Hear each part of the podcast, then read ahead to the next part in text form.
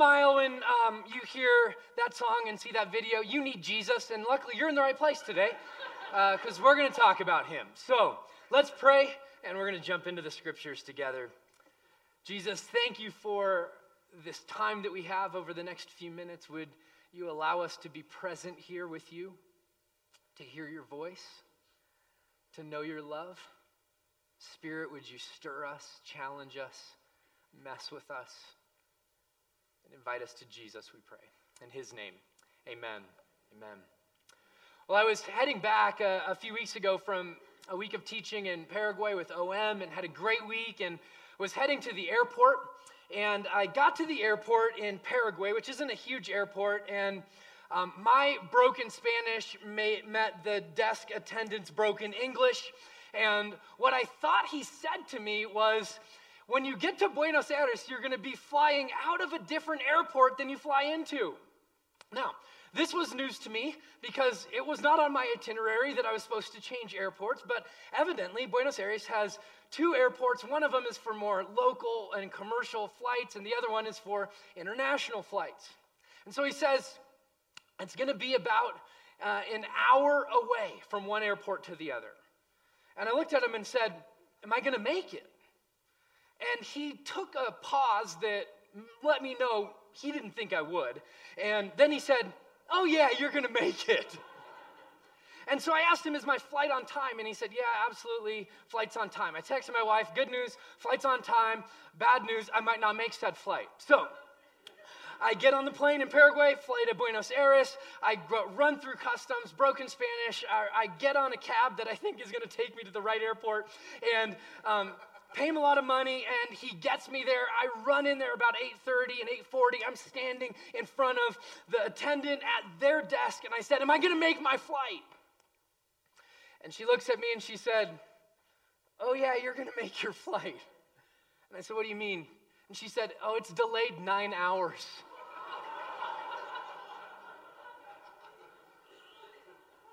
Have you ever had a day that just didn't go the way you thought it would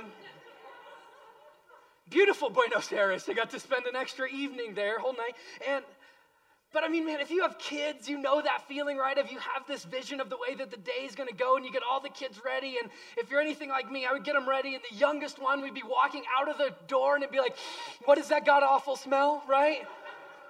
oh, man, right? And the day is just off to a bad start. Or, I mean, now it's hard to get anywhere in Denver on time, isn't it? I mean, so crowded and those little things have the ability to change the way that our entire day goes, don't they?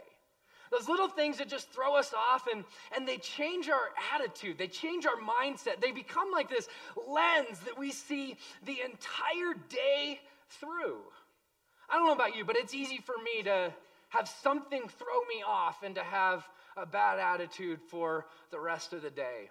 And then I read something like this by a guy named Nick Vujicic. He said this He was born without arms and without legs. And he said, We have absolutely no control over what happens to us, but we can control how we respond. If we choose the right attitude, we can rise above whatever challenges we face. Okay, so in a moment of absolute transparency, I feel a little bit convicted. Anybody with me? Yeah, a delay in a flight, a diaper blowout, a delay because of traffic, or anything else that's come about in our day, in your day, in mine, is nothing compared to what he goes through on a daily basis. Yeah? And yet, some way, he can find the resources deep down inside of him to say, listen, the thing that's going to shape my day is the attitude that I'm going to choose to have. And so, look up at me for a moment. You are 100% in charge of your attitude. You can choose to have a better, different outlook and attitude on life, and it will shape the life that you live. They've been doing all these studies recently, and what they're finding is that there's no greater determining factor on the quality of life that you have than your attitude. And if you've traveled abroad at all and you've seen people that have far less than we do, and yet they have this happiness in them, this joy in them, this attitude in them that's just unbelievable, you know that's true. That your attitude shapes the quality of life that you have. But they've also determined that, that your relationships, by and large, whether they're quality relationships and healthy relationships, are not determined by how people respond to you, but by your attitude and the way you respond to them. They've determined that your success in the workplace, the main determining factor if you're successful in your workplace, is the attitude that you bring to it. And I don't know about you, but I can come up with a number of excuses of why I'm right in having a bad attitude. Anyone with me? Right. Yeah, me too. I mean, just turn on the news. Hey, just watch the debate tonight. I promise I won't go there anymore, but listen to the way that the great pastor and author Chuck Swindoll put it. He said this He said, The longer I live, the more I realize the impact of attitude on life. Attitude to me is more important than education, more important than money, more important than circumstances, than failures, and than successes. It's more important than what people think or say or do. It's more important than appearance, giftedness, or scale. It will make or break a company, a church, a home, I'll insert this, or a marriage. The remarkable thing is that we have a choice every day regarding the attitude we embrace for that day. We cannot change our past. We cannot change the fact that people act in a certain way. Anybody want to say amen? amen? We cannot change the inevitable. The only thing we can do is play the one string we have, and that is our attitude. And Swindoll says, I'm convinced that life is 10% of what happens to me and 90% how I react to it. And so it is with you. We are in charge of our attitudes. Have you ever tried to change a bad attitude, though? I mean, have you ever recognized in yourself, man, I have a bad attitude? I'm, um, I'm what I call a grumpy napper. Okay? So if I, if I take a nap, it could be a great nap, I'm waking up grumpy, right? It could be a beautiful nap. I wake up on the wrong side of that nap, right? And I will recognize in, this in myself, so I try not to nap, but then, right? But when you try to change a bad attitude, don't you just find yourself getting a little bit more frustrated? Like, man, my attitude's bad and it's getting worse. And I'm the problem. What do we do? I mean, how are we? Are we supposed to just sort of self talk? We're supposed to try to encourage ourselves. What should we do when we have a bad attitude? Because it shapes our life. It's a great question. I'm glad you asked that. Turn with me to Philippians chapter 2.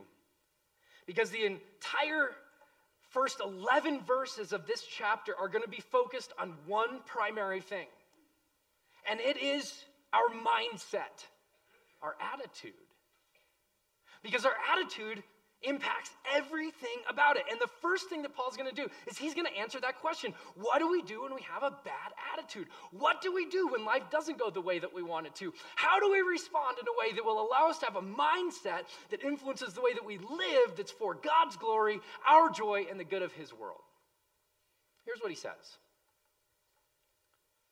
He says, So if there's any encouragement in Christ, and, and this word here, if, you could read it in, in the Greek, it carries with it this idea of not a hypothetical, but because, or in light of the fact that there is encouragement, because he's assuming that it's true.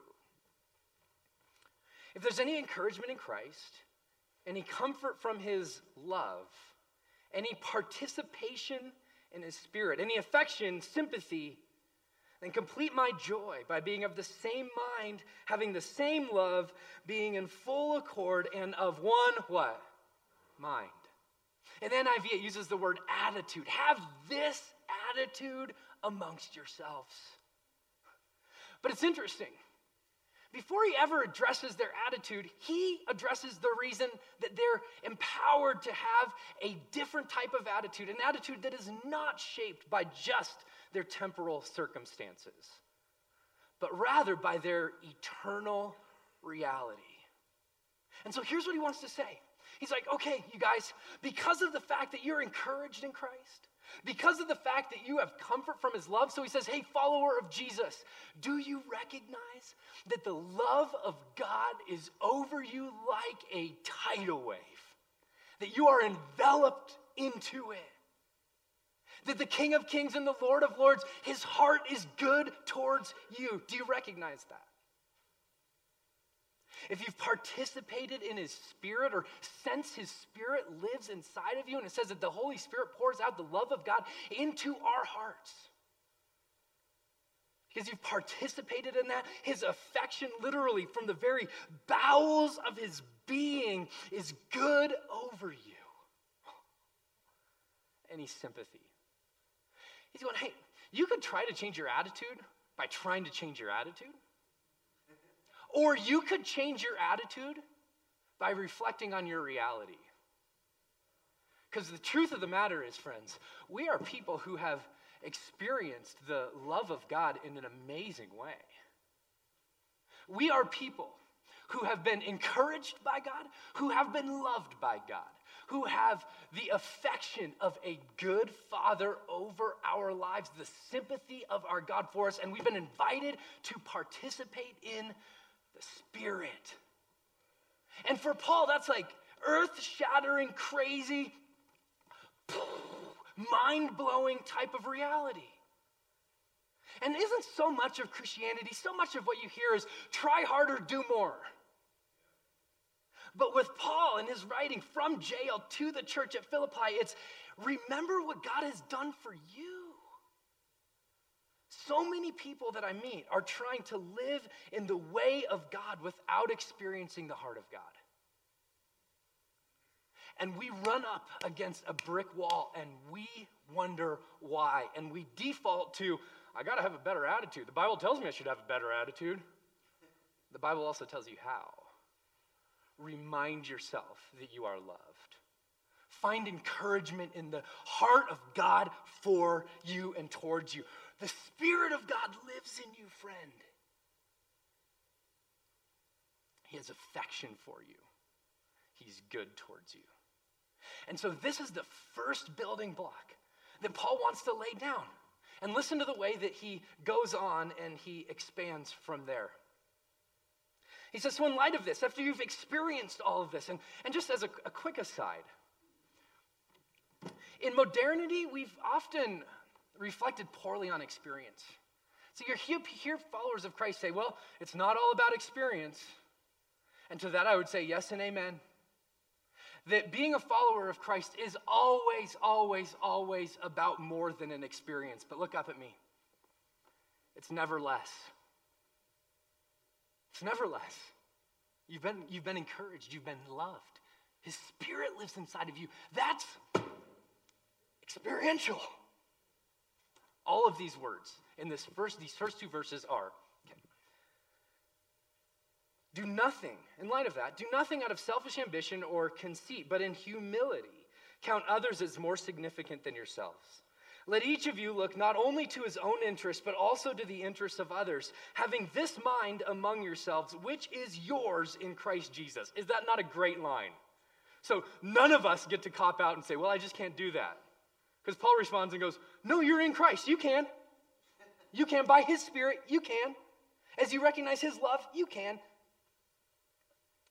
Who, speaking of Jesus, who though in very form was God, did not consider equality with God a thing to be grasped, but he emptied himself, taking the very form of a servant, being born in the likeness of man, and being found in human form, he humbled himself by becoming obedient to the point of death, even death on a cross. So here's what Paul does. Paul lays out the reality that you are found in the love of God, that you experience His Spirit, and that you're encouraged by Him. And then he says, okay, in light of that reality, you can have a mind changing shift. It's verse 5, here's the way he says it. He says, Have this mind or this attitude among you that that experience and that reality leads to a different type of attitude. And then throughout this passage, he's going to say, in light of that new attitude, live in this way. Let that reflect your actions. And how much of Christianity have you heard that just focuses on this? Okay, try really hard to not do that. There's a whole list of things you should do, things you shouldn't do. But really, everything we do flows from who we are. And the scriptures address that. You can't live in the way of the Father unless you have the heart of the Father. And here's what Paul would say to the church at Philippi, and here's what I would want to say to you today. What happens in you will always, every single time, determine what happens through you. What happens in your heart, what happens in your mind, determines what happens with your hands. It always does.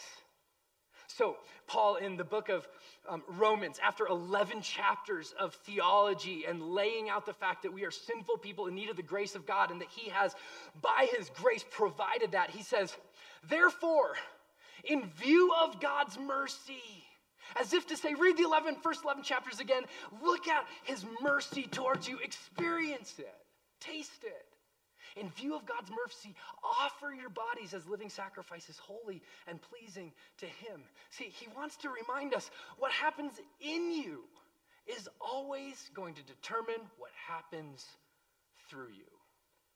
Every single time. And so, what I want to do with the rest of our time together is I want to ask the question okay, where does the power lie and whose power is it? And how do we live with an attitude that reflects the heart of our Father? How do we live with an attitude? Because attitude shapes our day, it shapes our weeks, it shapes our years, it shapes our life. How do we live with an attitude that's reflected, as Paul says, as the same as that of Christ Jesus? Sort of a high bar, yes? We all agree? That's, that's, that's quite the height to shoot for. But I want to remind ourselves that the attitude that we are called to live leads to the actions that we are invited to have. But underneath it all, the question is are you experiencing the good heart of your Father?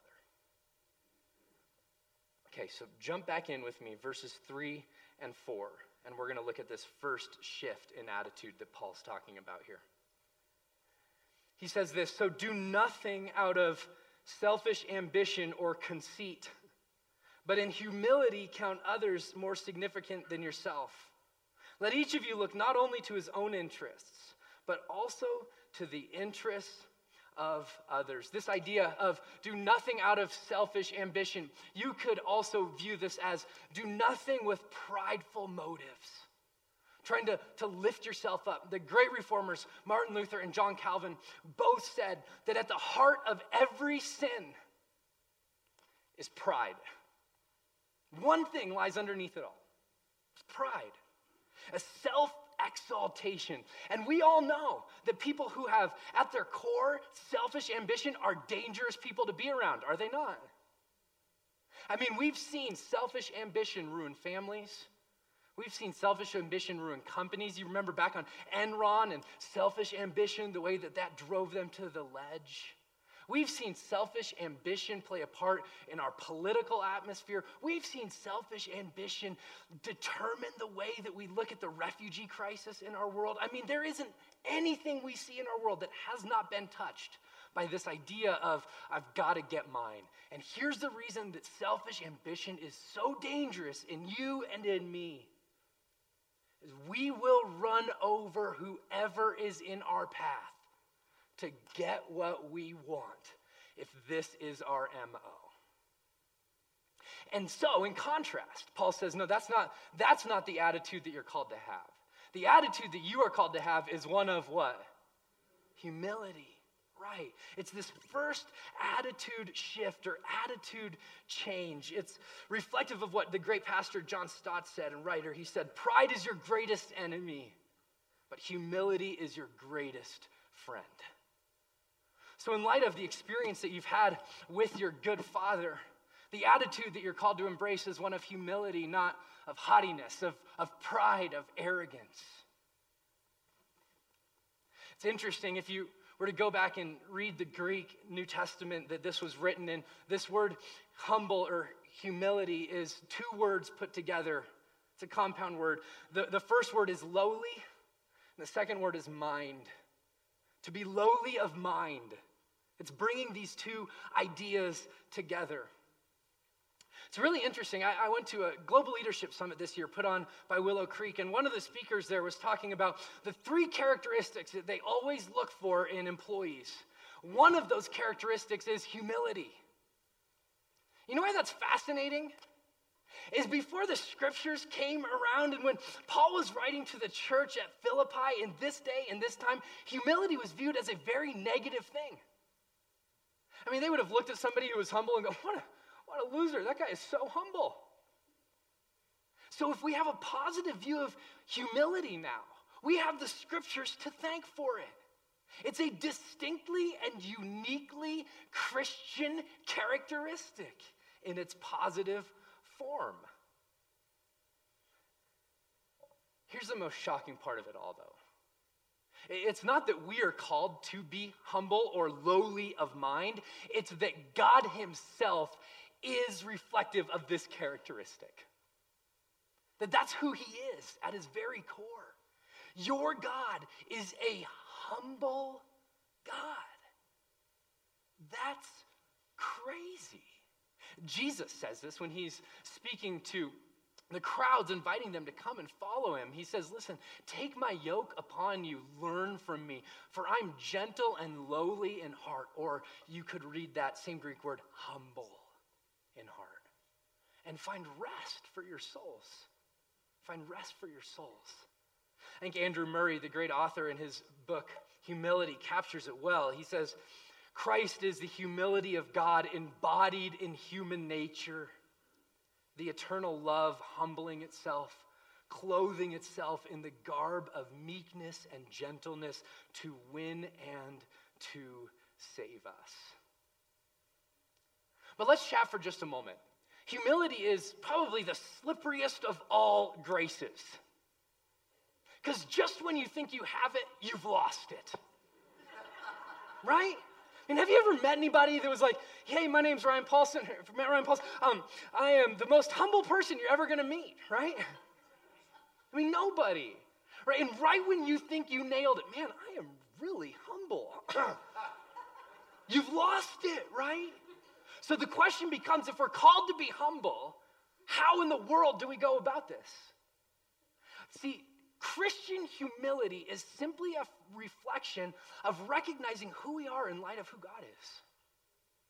All you need to do to be humble is go outside at night, look up at the sky, and remember you made none of it. and the God who did make it is holding it all together, and you are included in that all. And if he took his hand off it for a second, you would spin out of control. If that doesn't humble you, I don't know what will.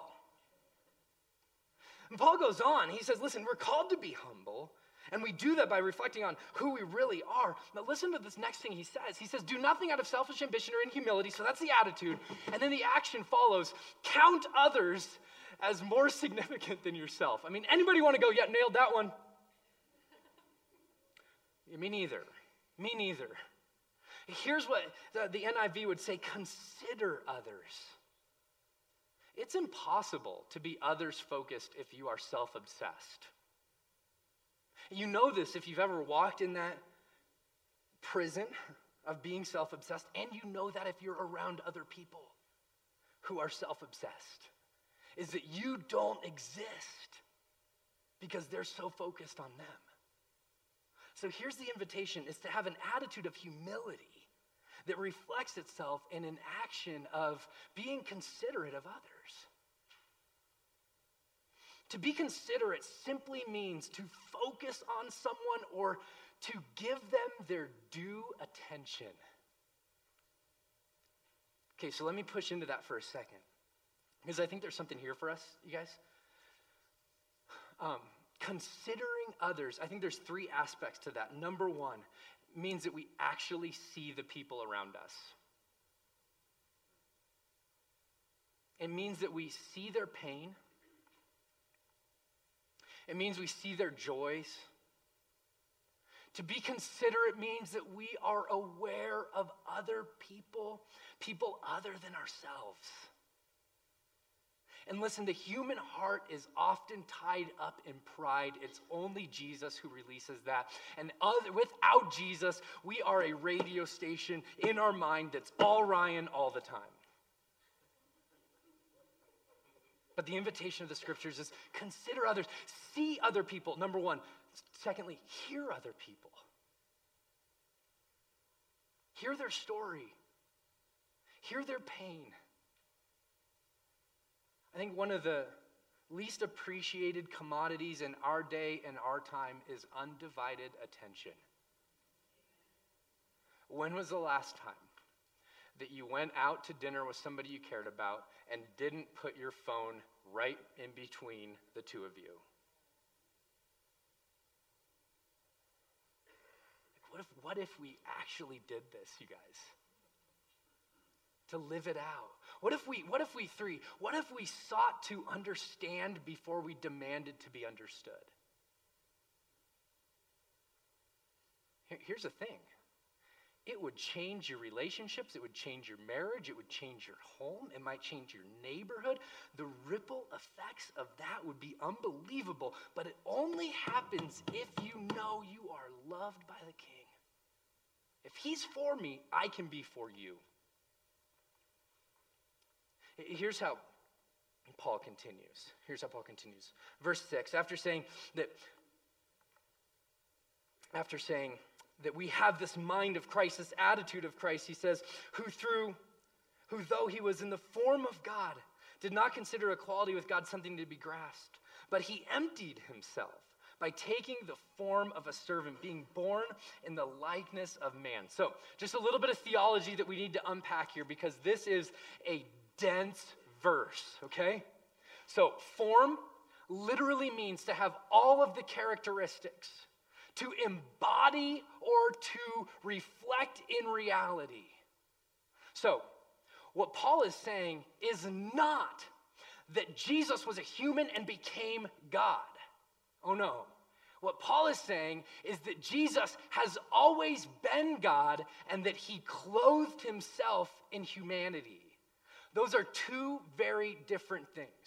What Paul is declaring in this passage unequivocally and crystal clearly is that Jesus always has been God, always will be God, and his name will be praised throughout all the ages.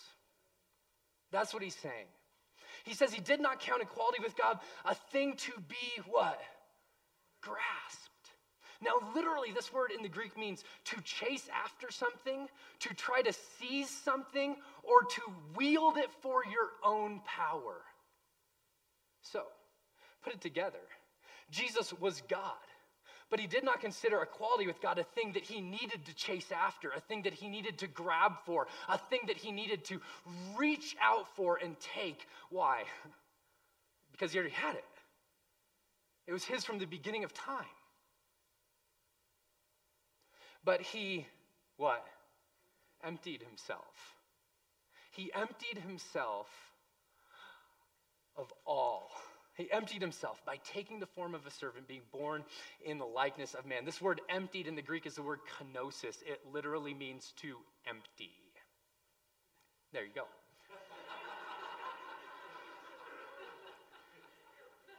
but listen, will you, will you look up at me for a second? In emptying himself, Jesus did not lose what it means to be God. He revealed what God is like. God has it all, and yet is the greatest giver, the most generous being that you could ever possibly imagine. When Jesus clothes himself in humanity, he empties himself, but he declares to you and to me what God is like. He doesn't cease to be God. He reveals that God is the ultimate giver, the emptier, not one to be exalted and to chase after and grasp after that, but one that loves to give.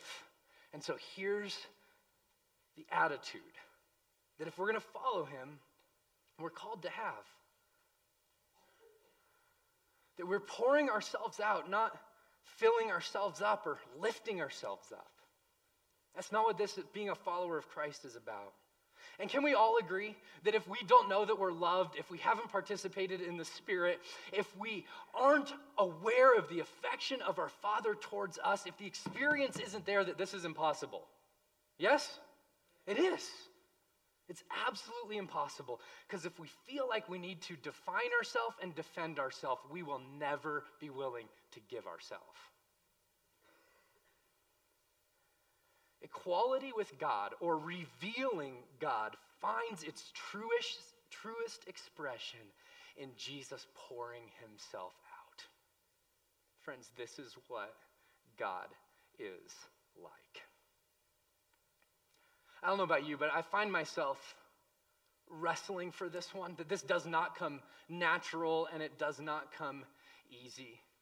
And maybe the litmus test for us is am I willing to, at times, am I willing to admit that I don't add up? Am I willing to admit in a world that's filled with competition and wanting to get one step up on everybody else, and if I can get one step up on them and put them down, then I feel a little bit better about myself? If I'm living that way, I cannot be living in the way of Jesus. The, the other thing that I'd say is we cannot live pouring ourselves out, not lifting or filling ourselves up, if, if, if we can't celebrate everybody's successes. Have you ever been around somebody that's like, man, they cannot admit that somebody else did well? You ever worked with somebody like that, been in an office with somebody like that? Unless their name's attached to it, it's a terrible idea. or like, my kids have started to like watching reruns of America's Funniest Home Videos to the glory of God. I'm like, this whole show is built around laughing at other people's pain. Next episode, right? I mean, but how often do we live in that same way, with that same weight? We want to lift ourselves up. The way of Jesus is to pour ourselves out. And here's the way it it's epitomized He emptied himself by taking the form of what? A servant. Yeah, so the attitude is I am pouring myself out, not lifting myself up. The action is I'm looking for ways to serve other people. Guys, this is the way of Jesus. In Mark chapter 10, verse 45, he says, For even the Son of Man did not come to be served, but to serve. Now, we've been around church for so long, probably that that doesn't shock us anymore. That should shock us. That God Himself is saying, I'll take up the towel, I'll wash the feet. I'm not here that you're going to serve me, I'm here to serve you. Crazy to give His life as a ransom for many. A few hundred years ago, there were a few men, and they were digging out this huge stump from the ground, and they, they couldn't move it. And a man came by on a horse, and he asked the corporal who was standing there next to his soldiers what they were doing. And he said, Oh, they're trying to dig out this big stump from the ground. And the guy on the horse asked the corporal, Well, why aren't you helping? And the guy looks back at him and says, I'm the corporal. I give the orders. And at that point, George Washington got off of his horse, took up a shovel, and started to dig it out with these soldiers. And they got it moving. He got back on his horse and he said to the corporal, If you ever need any help, just ask for the commander in chief. I'd be happy to come help.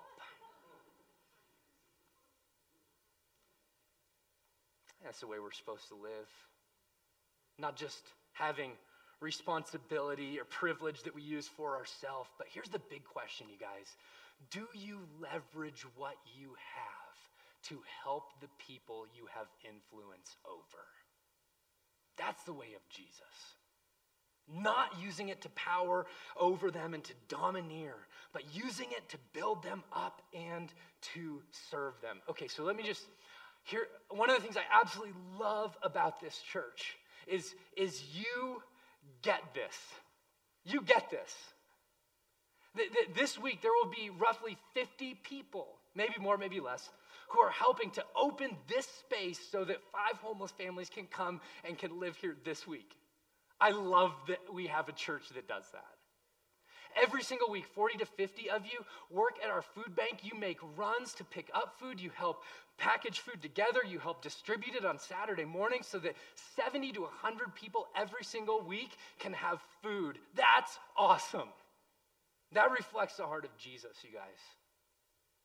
That there's somewhere between 60 and 70 people who serve on a given Sunday morning to make sure that our worship services happen. I mean, did you know that you would not be able to see me or hear me if people did not get here at 6 a.m. to get this space ready, to make sure all the lights come on, which sometimes they do? That there are 50, over 50 of you that are actively participating in children's ministry, from the bottom of my heart, thank you for partnering with my wife and I to make disciples out of our three little rugrats. I love you. I do. But I just want to say thank you. Because I haven't been around a lot of churches that reflect this heart of Jesus in such a beautiful way. And I love being a part of that.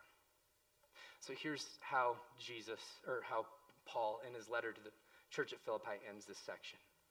He says, And being found in human form, he, Jesus, he humbled himself by becoming obedient to the point of death, even death on a cross. I think one phrase could epitomize and embody the way that Jesus lived every single day on this earth. One phrase and it's this Not my will, but yours be done. He knows that he's the Son of God and deeply loved. His attitude is okay, I don't need to control everything that happens around me. I just simply need to be obedient to the God who has called me. I'll admit to you guys, I am not great at that. I love to control things. I love to be in charge. I love to have my hands. I love that. But the invitation from the scriptures is not to control, but to be obedient. So here's the thing, you guys. If there is a footnote at the end of your Jesus, I will follow you, one, see footnote, only if it's not true obedience. And I want to say this as clearly as I can obedience is an attitude before it's ever an action. It's saying back to the, to the God who created you, God, you have my life. I lay it down, and you can use it for whatever you want for the glory of your name. God, I'm willing to share my faith with the people that you bring in contact with me. God, I'm willing. I'm willing to stand up for the things that are right in a workplace where I know I'm going to get lambasted for it. God, I want to follow you with my whole heart and everything that I am. No footnote, no qualifiers. You've got me. Obedience is an attitude before it's ever an action. And when it turns into an action, here's what it looks like. Being found in human form, he humbled himself, becoming obedient to the point of what? Death. It's a self giving, sacrificial love. The attitude is, God, I'm willing to follow. And whenever somebody says, God, I'm willing to follow, God says, well, then, it's time to get loving. Because that's what he, he looks like. That's who God is. It's the way of Jesus. He doesn't kill his enemies, he dies for them. This is sacrificial love. It's the way of the Lamb that Jesus is the risen Lamb who takes away the sin of the world. He wins victory by giving himself away. And his invitation is pick up your cross, come and follow me. So, in the quietness of your heart, maybe in the bulletin outline that you have right now, I just want to ask what, is, what does love demand of you this week? What does love look like? Who are the people around you that God has brought into your path that you could be recklessly, ruthlessly generous to? Maybe it looks like being vulnerable and saying, listen, this is, this is what's really going on in my heart and my life. Maybe it looks like just noticing people and valuing them. But if our attitude is, Jesus, we want to be obedient, he says, okay, if you want to be obedient, then live in the way of love. And see, friends, we always, always, what goes on inside of us always determines what happens through us. It's why hurt people hurt people. But it's also why loved people are freed to love people. And this passage ends with this great hymn or song that they would gather around in the first century to remind themselves of who Jesus was. I'm going to read it as our benediction. Actually, we're going to sing a chorus after this, but it's where we're going to land the plane. Therefore, God has exalted him and bestowed upon him the name that is above every single name. So that at the name of Jesus, every knee should bow in heaven and on earth and under the earth, and every tongue confess that Jesus Christ is Lord to the glory of God the Father. Friends, there will come a day when every knee bows and every tongue confesses that Jesus Christ is Lord. There is not one square inch around his globe where Jesus Christ does not cry out, Mine. It's all his because of the sacrifice that he made, the love that he displayed, and the spirit that he's put inside of us. You and I don't have to wait for eternity someday to start worshiping and lifting high the name that stands above every single name. Your day is today. It's today. And I just invite you to step into it. You have been loved by the King. Therefore, you can have the mind of Christ. And when you have the mind of Christ, you can live in the way of Jesus. Friends, the world needs more followers of Jesus who aren't trying really hard to get it right, but who are reminding themselves that they're deeply loved and then living out of that. See, friends, in the kingdom of God, downward mobility always leads to an upward trajectory. Let's pray.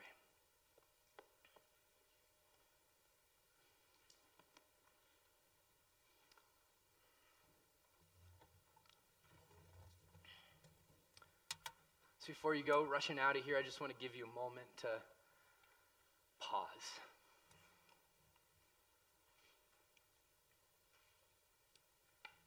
And I just want to say to you, because you have been encouraged by his love,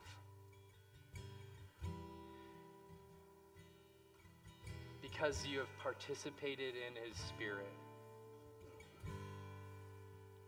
because the affection of the Father flows over your life, and because he looks upon you with sympathy, because that's all true.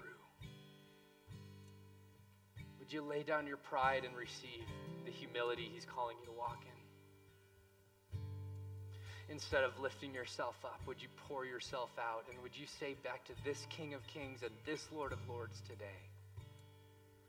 God, I want to be obedient. Wherever you lead, whatever you say, I'm willing to go because of all that you've done for me. In light of that, Lord, please help us be people who see other people Help us be people who serve other people. And help us be the type of people that sacrifice in the way that you've sacrificed for us. Help us live in your way with your heart. It's in the name of Jesus we pray. Amen. Would you stand with me as we sing this last section, this benediction together?